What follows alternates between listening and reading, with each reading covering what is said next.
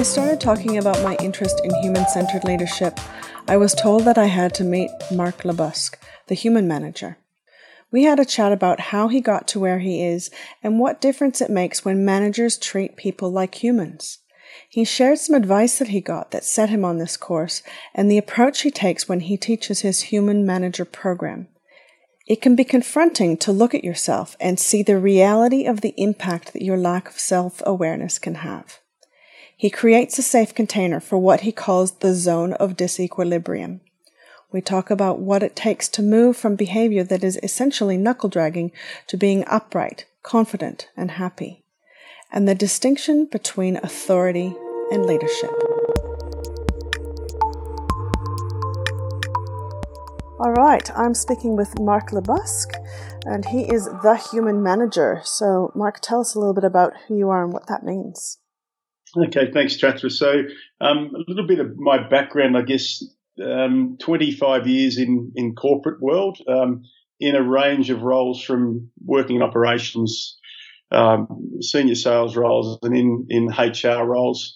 Started my professional career as a school teacher way back in the, in the late 80s, and um, and I guess that in respect to where I am today, my thirst for learning myself, but also um, the pleasure of seeing others learn is what really drives me to the work that I do today and has really brought me back in a, I, I call it a 25 year loop to, mm. to, to, put it that way. That, um, so really today it's about helping, um, particularly, um, adults to learn that, you know, you're never past learning and learning new things and learning new things about yourself and about others and and, really connecting back into what it is to be be human. So my program and and I guess my, my term the human manager comes from I think observations over 25 years of myself as what I'd call a not a human manager, so a manager who got to where he got to at an early age because he was technically good at what he did. Mm. Um, and and I'll be really honest, I grabbed hold of the coattails of some managers and they dragged me through. Um, now that helped me to a certain extent until I started to work with big teams and and I really didn't have any idea on the, the human side of things. So um, I failed uh, in essence, um, even though I thought I was I was succeeding because I was a young up and coming senior manager. I I'd failed, and it, and it took a couple of events for me, Tathra. One being um, the death of my father um, about 15 years ago, and um, uh, quite suddenly he actually took his own life. Oh, and then wow. I looked to um, around five or six years back with my mum, who was um, diagnosed with cancer and died about two weeks after a diagnosis. Started oh, wow. to, to think that you know I really needed to think a bit differently about not just my life, but the way that I impacted on other human beings as well, and some of the lessons I'd learned from that. And and what's come apparent to me is that it's about creating belonging and making every human being in the workplace or outside of there feel like they belong. So that's that's really the genesis of of the, the program I run today called the Human Manager. Gotcha. Yeah, and I often hear about uh, the the challenges that those who are promoted for their technical skill without much in the way of um, people skills or managing people skills. And there seems to be a lot out there to try and try and deal with that. But it, it seems, you know, I was just listening to a podcast the other day on the failure of training and how it sort of, you know, it uh, doesn't address things in an immersive way. It's more of a informative approach. So, can you tell me a little bit about uh, your your approach and why why it uh, might have a better impact than some of the other things that are out there? Yeah, sure. Look, I think you raise a great point about um, about I guess what's out there in, in in the field today, and what I'm observing or what I observed over my time was it was most of the programs are about um, teaching you how to do things. So how do you how do you make your people happier? And how do you have conversations with them and and give them feedback and um, you know do those sorts of things? But my programmer i think it, it's different is that it's really about putting the mirror on yourself as the manager. So um, so i spend at least the first day of my two day program where the mirror is firmly put on the participant in the room. And it's about them what I call uh, understanding their part mm-hmm. in the mess that they find uh, themselves in. Um, and what I mean by that is, is that until you can understand what you're bringing to the, to your situation as a manager that's not useful, um, it is very difficult for you to then look outwards and start to help others. So um, my approach is, I'd say, in some respects, I hear people say it's confrontational in some respects, um, but in a good way. They feel like they're being um, stretched and they're being made uncomfortable, mm. but it's being done with good intention. Um, mm. And I think the other thing that comes out of that is that the participants realise that a big part of the work they have to do, Tathra, is them. So until they do the work on themselves and understand what they're bringing that's either helping them or not helping them, um, they really can't make the progress that, that they need to. And and because we promote people based upon mm-hmm. what they do yeah. and not how they how they're being, um, that's why we're in a situation where there's billions of dollars spent on on development programs that are not having any cut through at all because we're trying to we're trying to get people to do something differently, but they're so, not being. Uh, let me ask you about the appetite for, or I suppose willingness around people working on themselves, because that just seems so outside of. I mean, I think there, there's a recognition that personal development is professional development, but I think there's this sort of artificial line of how far people are willing to go. And it's in my experience it's it's fairly limited. So i'm imagining obviously you're working with people at a quite a depth. So tell me about the, your experience of the appetite for this kind of let's call it self-reflection the appetite is um, it works on a whole i guess i look if i look on along a continuum there are people that are at the very back end who are saying this is just all airy fairy mm-hmm. stuff mark and yeah. where, um, where's the um, return on investment if i'm going to get someone to come in the room and look in the mirror um, so uh, there is still quite a bit mm. of that. There's then you move along to the curiosity about it that I'm curious, um, yeah. but I'm a bit concerned about dipping my toe in the water because of what I might find out. And then I go to the other end of the continuum, and then I, I call it. There's people that just want to. They're ready to dive into the deep end of the pool, and oh, yeah. it's almost um, a challenge for me to hold them back a little bit, get too carried away. So the appetite, look, I look at it this way. I think the appetite is growing for the whole concept. Look, I think there's a continued push and there's a shift now around how do organisations create some sort of real sustainable differentiation into the future? And, you know, they've done the commodity thing to death. And I think the progressive organisations are starting to realise that the differentiation now is going to come from their people. And and what I mean by that is is that if we can tap into the real simple things about people feeling like they, they belong to something bigger than them, that they're contributing to a team, to a department, to an organisation, um, and doing what I just consider to be good work, um, that they will do more. They, their discretionary effort will increase. Um, and you know, I've, I've I've tested this myself with with my last team when I was in a corporate, and we we went down this pathway of of being before doing, and you know the results that we saw were engagement scores in the high 90s and business results 200% ahead of target. Wow, because that's remarkable. We went down a different pathway, so. It's really interesting until people see the results spelled out in that way. They're a bit skeptical about this, and I understand that because the system is all about return and, and return on investment and whatnot. But when you start to create um, mm-hmm. that sort of magic, I called it, in those hard numbers, it's very hard to, to to not look at this as a new way to sustain success in your organisation through people. Yeah, absolutely, and and that really speaks to the the human centeredness of it, and that the that you know when our focus is on business outcomes and things are, you know, centered around that as opposed to the people who are part of that system, that clearly the result is very different. Yeah, look, absolutely. And, um, you know, I've worked in both and I've, I think I've had my very best results when I've taken this more human approach because it's hardwired in us. It's just, it's natural for us to, to do this. And we tend to put barriers and blockages in the way through using the 100 year old management system mm-hmm. to create something that is, I'd say, unremarkable at best. Mm, yeah, I hear you. So I want to go back to um, how I connected to you initially. I was telling some, I was talking to some people about my, um, well, people in the human centered design field about my desire to bring human centeredness to leadership. And, um, they said, "Oh, you've got to meet Mark. He's he's doing this. This is this is what you know. He's doing what you're talking about."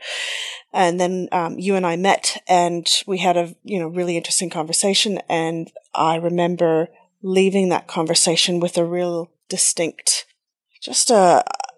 What struck me was even though it seems very obvious in many ways, um, and it's not a new idea, but it just really gave me the opportunity to reflect on how I'd been thinking about leadership. And you said, there are no leaders, there are only acts of leadership.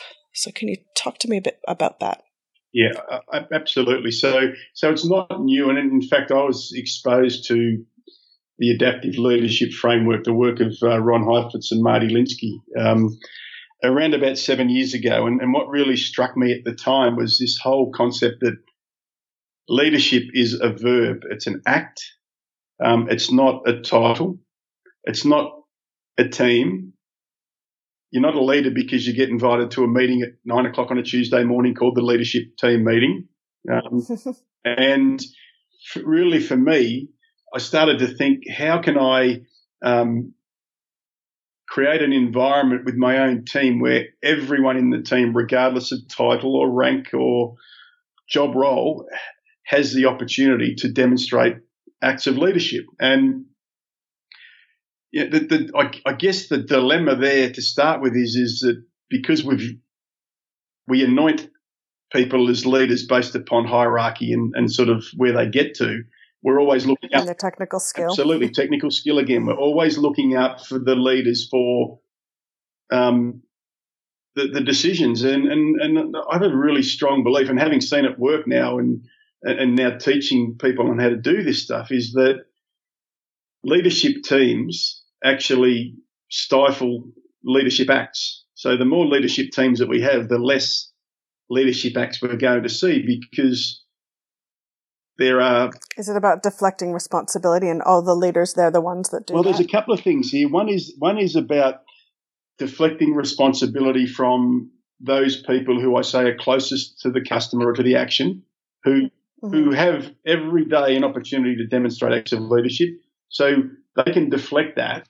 Um, and the other side of it is, is we put enormous pressure on on few people to be the leaders. So I think there then becomes this whole dilemma between being and doing, and we feel like we've got to be doing things to be leaders, like getting in a room at nine o'clock on a Tuesday and meeting for an hour and calling ourselves leaders and really not not allowing the whole business to to participate in in leadership. And um, it's it's it's it's a tough one to break. So is it about like segmenting it, sort of professionalizing leadership in a sense, and and that it's it's a bit it creates that I guess duality, I suppose. Yeah, look, I think so. I, I think it's what comes to mind for me, Tathra, is it's about reframing what leadership is, and and we shouldn't refer to leaders and leadership teams, we should only refer, refer to acts of leadership. So my preference here would be that let's success comes from being able to be aware and capture acts of leadership within your organization, within your community, within your family, within your country. And um, and that can be as simple as an act of leadership to me is someone finding their voice in a room where they may not be um, you know, at the top of the tree. Mm. So, you know, challenging with good intention to make progress is an act of leadership. And I want to dive into that in a moment, but tell me about uh, if we're not calling them leaders, what do we call them? Look, that's a really good question. If we're not calling them leaders, look, to me, and, and this comes back to Linsky and Heifetz, is they are really authority figures. And, and look, authority figures are important Marty and Ron will talk about they provide protection, direction, and order. And, and those things are really important because if we don't have them, we can have chaos. However, most people are promoted into positions and given the authority to do what they do, it doesn't necessarily mean that they're leading because leadership is seen as dancing on the edge of your authority. So you're authorized to do certain things.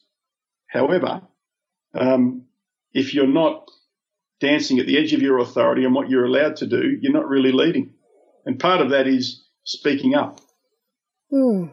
Yeah, so distinguishing authority from leadership, I, I, can I can see the the benefit in that, and and obviously having leadership not be exclusive to those in authority.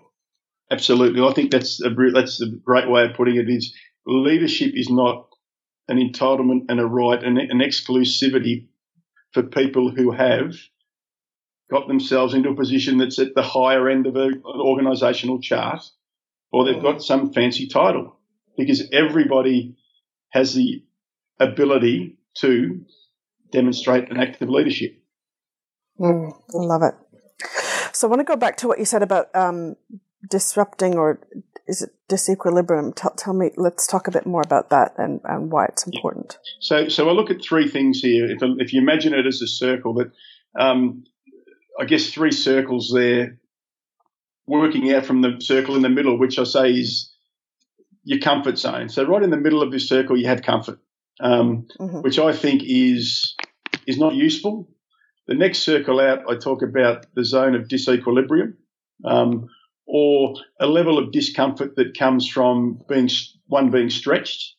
Um, mm-hmm. And then the third circle again, which isn't useful, is the distress circle. So this whole idea that as a manager, uh, and as a facilitator in the work I do, I base my success around keeping participants in the zone of disequilibrium um, because that's where learning happens. Now, that might be as simple as me asking them and probing them after they make a statement. Tell me more about that. Um, I'm curious to know more. Um, I don't think you have fully explained yourself there because sometimes people, as you know, will just want, tell you what you think they, that you want to hear.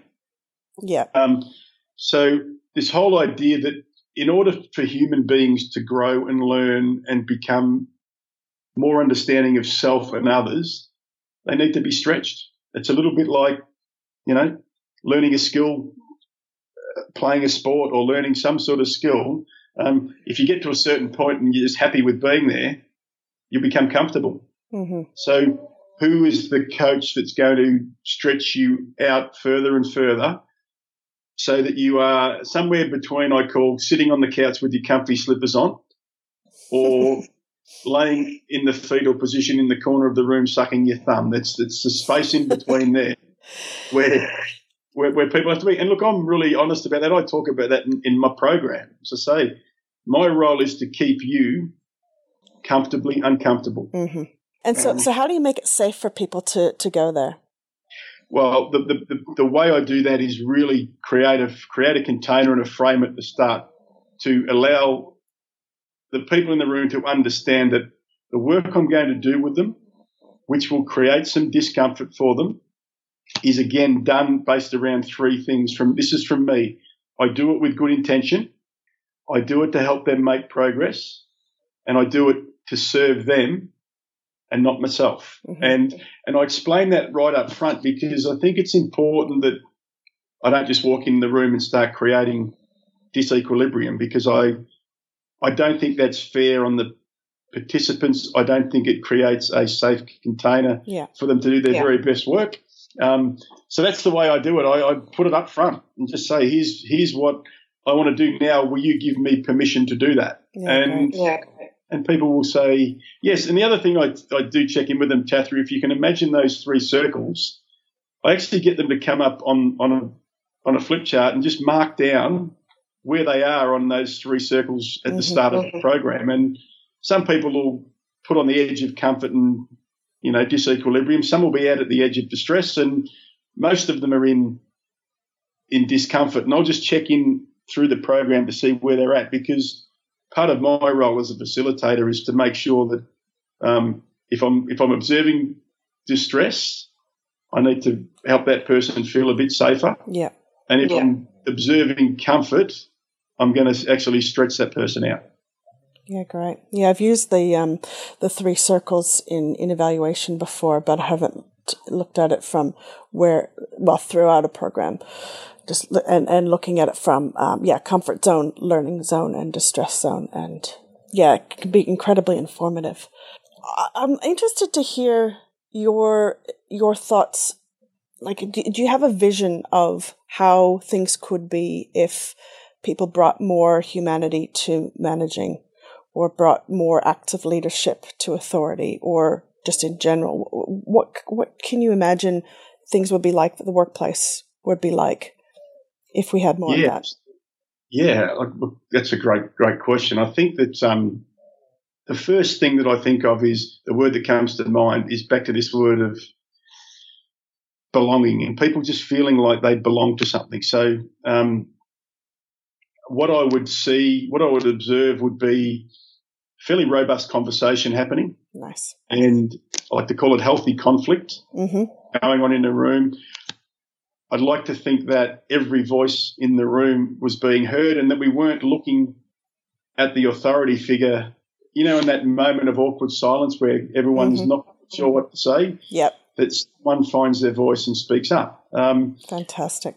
I would see, um, I call it, I call what I see at the moment is knuckle dragging.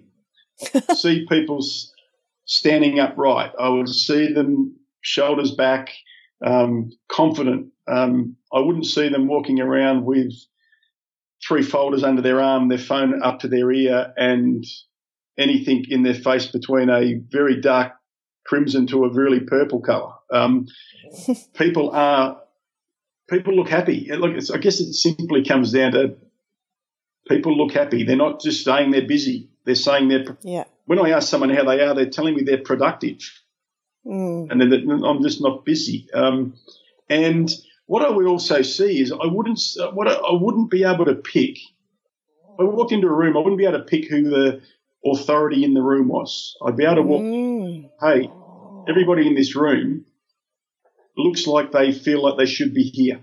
They deserve to be in the room, and um, so you know, I wouldn't um, I wouldn't observe that.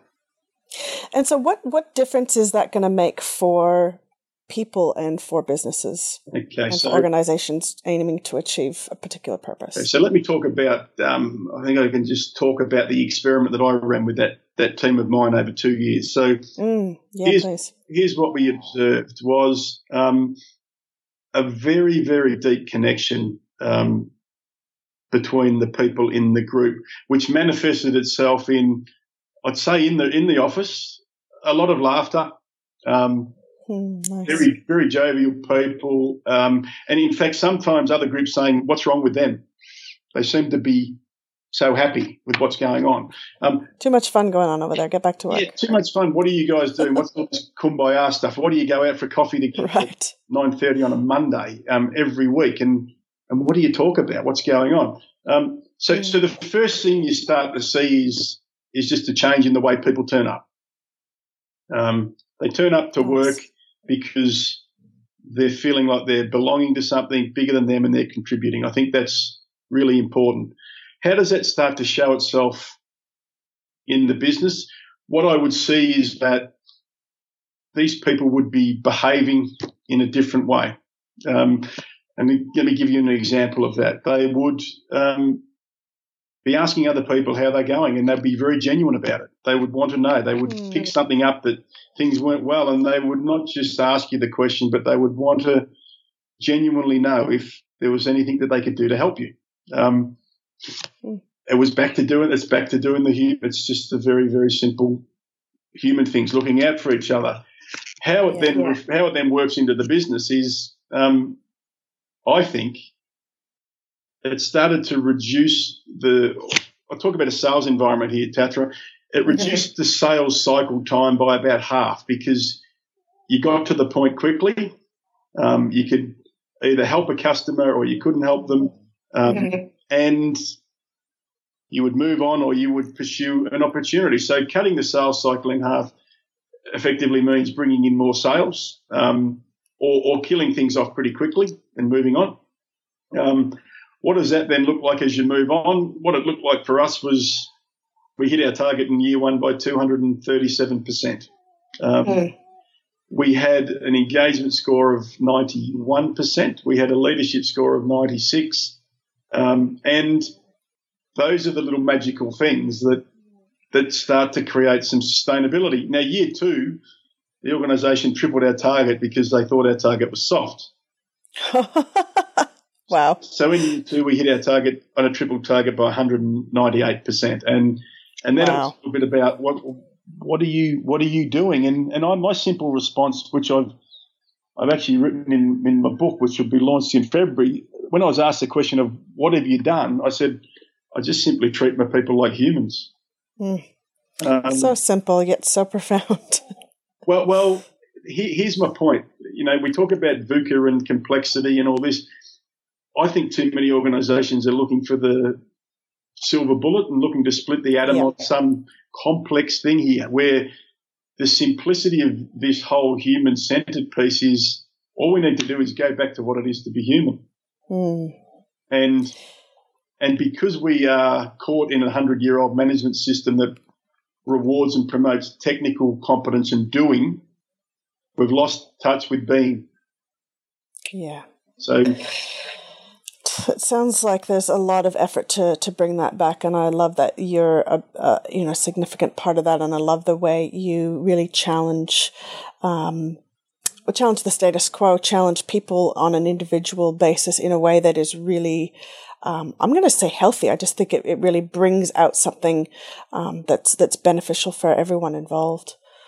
So, um, yeah, I, I, just before we finish, is there anything that you would say to um, people who are wanting to express leadership, to to engage in more acts of leadership, but just feeling a bit reluctant and maybe haven't yet found their voice? What advice would you have for them? Um, I think they've got to ask themselves the question of what is holding me back. So, hmm.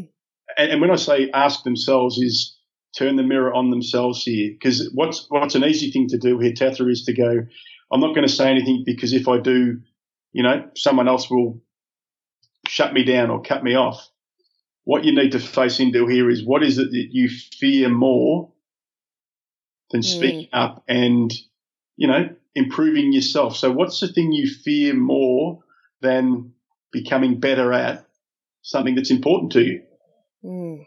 And until you have that um, really, really honest look in the mirror and conversation with yourself, it's always simple to just blame someone else. And yeah. and I say this again because I took some advice from an amazing HR manager about eight years ago after a after my fifteenth um, you know psych assessment, and and it kept saying things like you're not a good networker, Mark. You have very so, low self awareness. Um, hmm. da da da da da. And and I kept resisting this and saying, it's not me, it's not me, until the day where her name was Kirsten Schneider. She hit me with what I call a velvet sledgehammer. and she said, mate, if you want to get better, you need to look a good hard look at yourself. And that was the moment for me where um, I really started to turn the mirror on myself. And, you know, seven or eight years down the track, I'm a very different person. So I think that's what you need to be able to do. You've got to you've got to keep the mirror on yourself. How however uncomfortable that might be. It's important to do that. And then I'll just finish on this.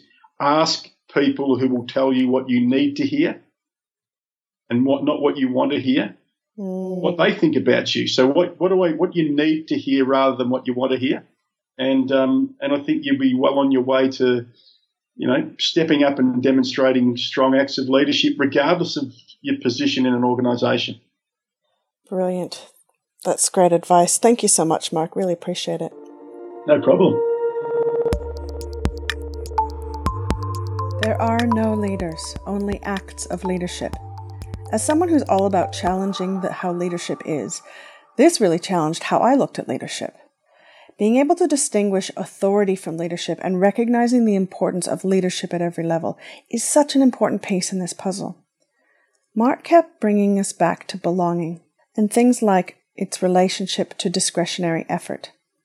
Having a team where people wonder why you're so happy and why you're rating so highly on leadership and engagement and why you're exceeding your targets. It seems so simple, Treat your people like humans. But he helps us remember that when you are immersed in a hundred year old leadership model that rewards doing, not being, that emphasizes being directive, coveting power, not trusting your people to do their jobs, it can seem counterintuitive to do something other than treat them mean to keep them keen. But we know that to stay current, to thrive into the future, being human centered is the way to go. To find out more about Mark's work, you can find the links to his website in the show notes, and his book's coming out in February Being Human Why Robots Are Not the Answer to Business Success. It challenges the notion that technical competence and a robotic approach to human management still has a place in the modern world. He shares his own story and the role of belonging in the work that he does. Check it out. Hey, thanks for listening to Tall Poppy. It's really exciting to see it grow from like 100 listeners in the first month or so to getting up towards about 400 at this point. And we've got our first review from the very lovely Liz Scarf. She says, I'm loving these conversations. So many great prompts for thinking about personal professional development. And there's really no difference between the two. So thrilled to hear so many people talking about the value of interpersonal skills in business. Thanks for the great interviews, Tathra. They've been great food for thought. Thanks, Liz. That means a lot. To give you an idea of who we've got coming up in the next few weeks, We've got Jessica Watson, who was the youngest person to circumnavigate the globe solo sailing, and the startup that she's working on now, which is a bit like TripAdvisor for sailors. And further down the track, I've got some great interviews lined up this year B Corps, Culture Amp, possibly Tesla, Vinomofo. And if you've got a great boss or know a tall poppy that you think would be a great interview, send them my way. You can email poppy at tathrastreet.com or use the contact form on the website. So that's tathrastreet.com, T A T H R A S T R E E T.com. Thanks again for your support, and we'll see you next week.